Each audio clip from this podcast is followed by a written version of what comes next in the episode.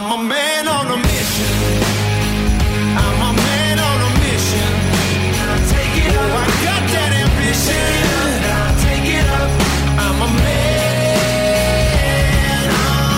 ambition. I take it up. I'm a man on a mission. What's up? This is episode twelve, and you're here with me, Gavin Walt, serial entrepreneur and speed mentor, here to guide you through the maze of success and failure. Don't learn the hard way like so many of us have done. Learn from someone who's bought the t-shirt and can guide you past the metaphorical icebergs that sank the Titanic. Now, funnily enough, that ship was actually built in my home city, but I'm here to help you avoid those sorts of icebergs. If you listen and learn, you can survive and thrive in the increasingly choppy waters that Brexit and the other forces are threatening all of us entrepreneurs with. In fact, actually, when you think about it, entrepreneurship is all about actually finding the opportunities in those increasingly uh, uncertain uh, waters. So get on board and let's get helping you. Either way, in this episode, we'll tackle my, what might sound like a contradiction if you said quickly enough.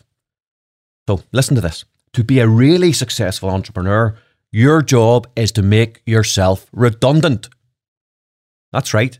I just said redundant. Now, an employee of a business never wants to be redundant, because that's when the salary stops. That's when they can't pay their bills. That's when their family is maybe out in the street, or they can't feed themselves, or their electricity gets cut off, et cetera. But an entrepreneur should be crafting a role or a business where they can systemize what they're doing so they can step out of that role or that business and gain from the leverage of creating a passive opportunity where they can add value, sell the business as an investment opportunity to others, or move on to their exciting next, next opportunity that will get their, their juices flowing. Now, it's a little counterintuitive, and most can't see it, um, so they end up becoming a slave to the business that they've created. Look, there's got to be a purpose to working eighty hours a week as an entrepreneur, which I know only too well that the majority of us actually do. In fact, I might be selling, underselling it at eighty hours. I'm glad my wife doesn't listen to this podcast, because she'll probably tell you that it's often a three-figure number. And I'm sure I'm not the only entrepreneur who does that. Now, because you don't want to work more than eighty hours per week forever and just become a slave to your business, good entrepreneurs who like uh, new challenges are more akin to carving out those opportunities so that they can pass the baton on to other people than, say, a more traditional business person might be. Look, the solution is to build a list, make a list of all the tasks you currently do in your business and start stripping them out one by one through leverage, outsourcing, training others, inspiring others, encouraging followers, and creating leaders, and allocate all those tasks um, to all of those other people until you have none left. Then go on holiday for the rest of your life. That would be great, wouldn't it, if you could do that? Or, as I prefer to do, go and create something else that adds even more value to your business. Now, this process can be very uncomfortable and scary, as naturally entrepreneurs think they're the best at doing everything it is that they're doing. Now, this is usually not true.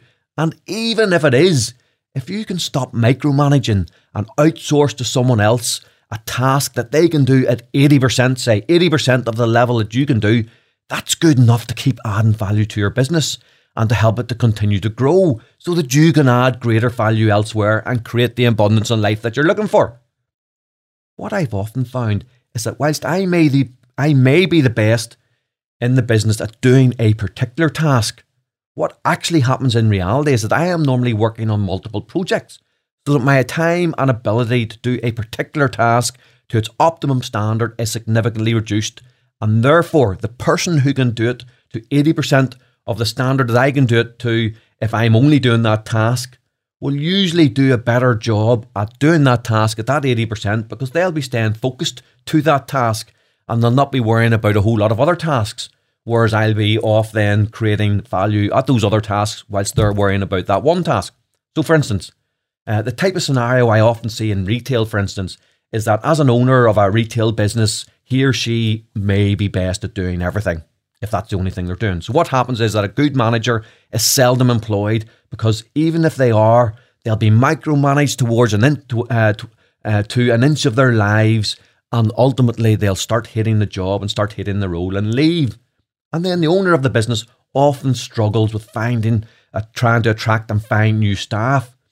uh, and they spend their lives actually standing on the tills. How many good owners of businesses do you actually see standing on tills or at the front desk in their own businesses? Because nobody of quality will come in because they're making manage towards the end of your life and uh, to, a, to within an inch of their lives. Now, they should be out there networking, connecting with others, reading up on journals, educating themselves, finding out about best practice in their industry, rather than micromanaging day-to-day tasks which could, which could be outsourced.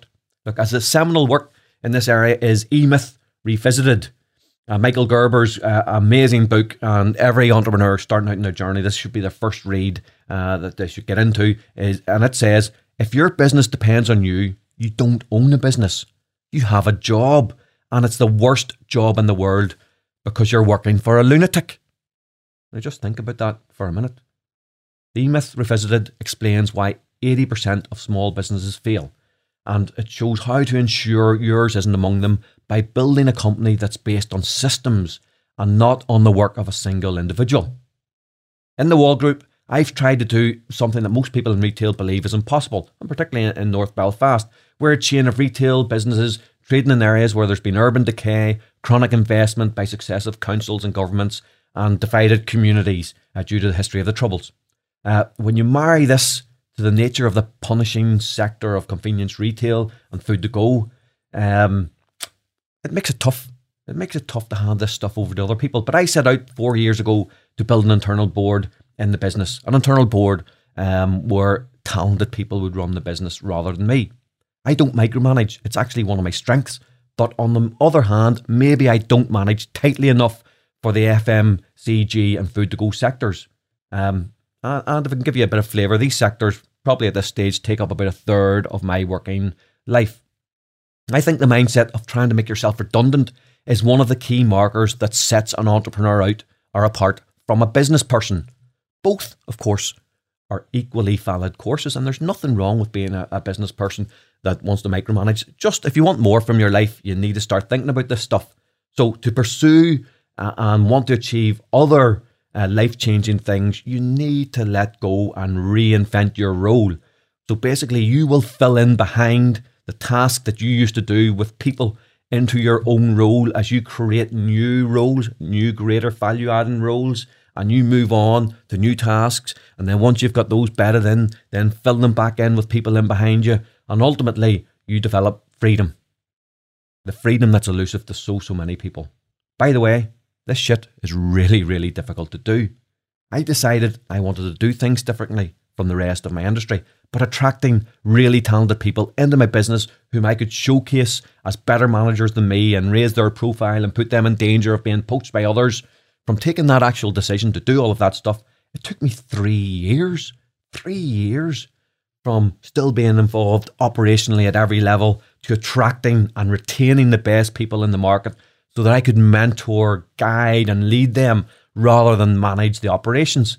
That step of extracting yourself from the operations is probably the hardest for any entrepreneur to achieve, and that's why so few achieve it, or in fact even attempt it. You see, when you control everything, there's not as much that can go wrong. But when you release that control to others, who are then acting as your agent, the scope for disaster is increased manyfold. Like, I could write a novel about the disasters that have befallen me because of the relinquishment of day-to-day control. But look, I'm the captain of the ship, and everything that happens in the business is ultimately my responsibility. So the management team continue to refine our processes to narrow the gaps so that less can go wrong. But the benefit of making yourself redundant has been, in my case, that I now have multiple business interests outside the Wall Group, outside of our spar and Subway stores and the Yogi Berry stores that we used to have. I'm now involved in three tech businesses. I have a mentoring business. I put on events for other entrepreneurs. I give back time regularly to charity and to other entrepreneurs to help inspire them. And I have this podcast series, the Speed Mentor podcast. All of that because I set about making myself redundant. But before you say it, my next job is to make myself redundant from all of the new roles. And look, that's a, that's a work in progress. So it's over to you now. Think about the guidance in this episode. Start creating systems. Start stripping out tasks. Start delegating and outsourcing. And think about redundancy or your own retirement on a passive income or your next project whichever it is that you choose to do with your free time. That's it for me. The Speed Mentor.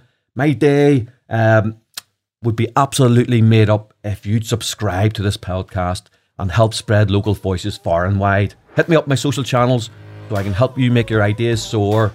And I hope you enjoyed talking to the wall.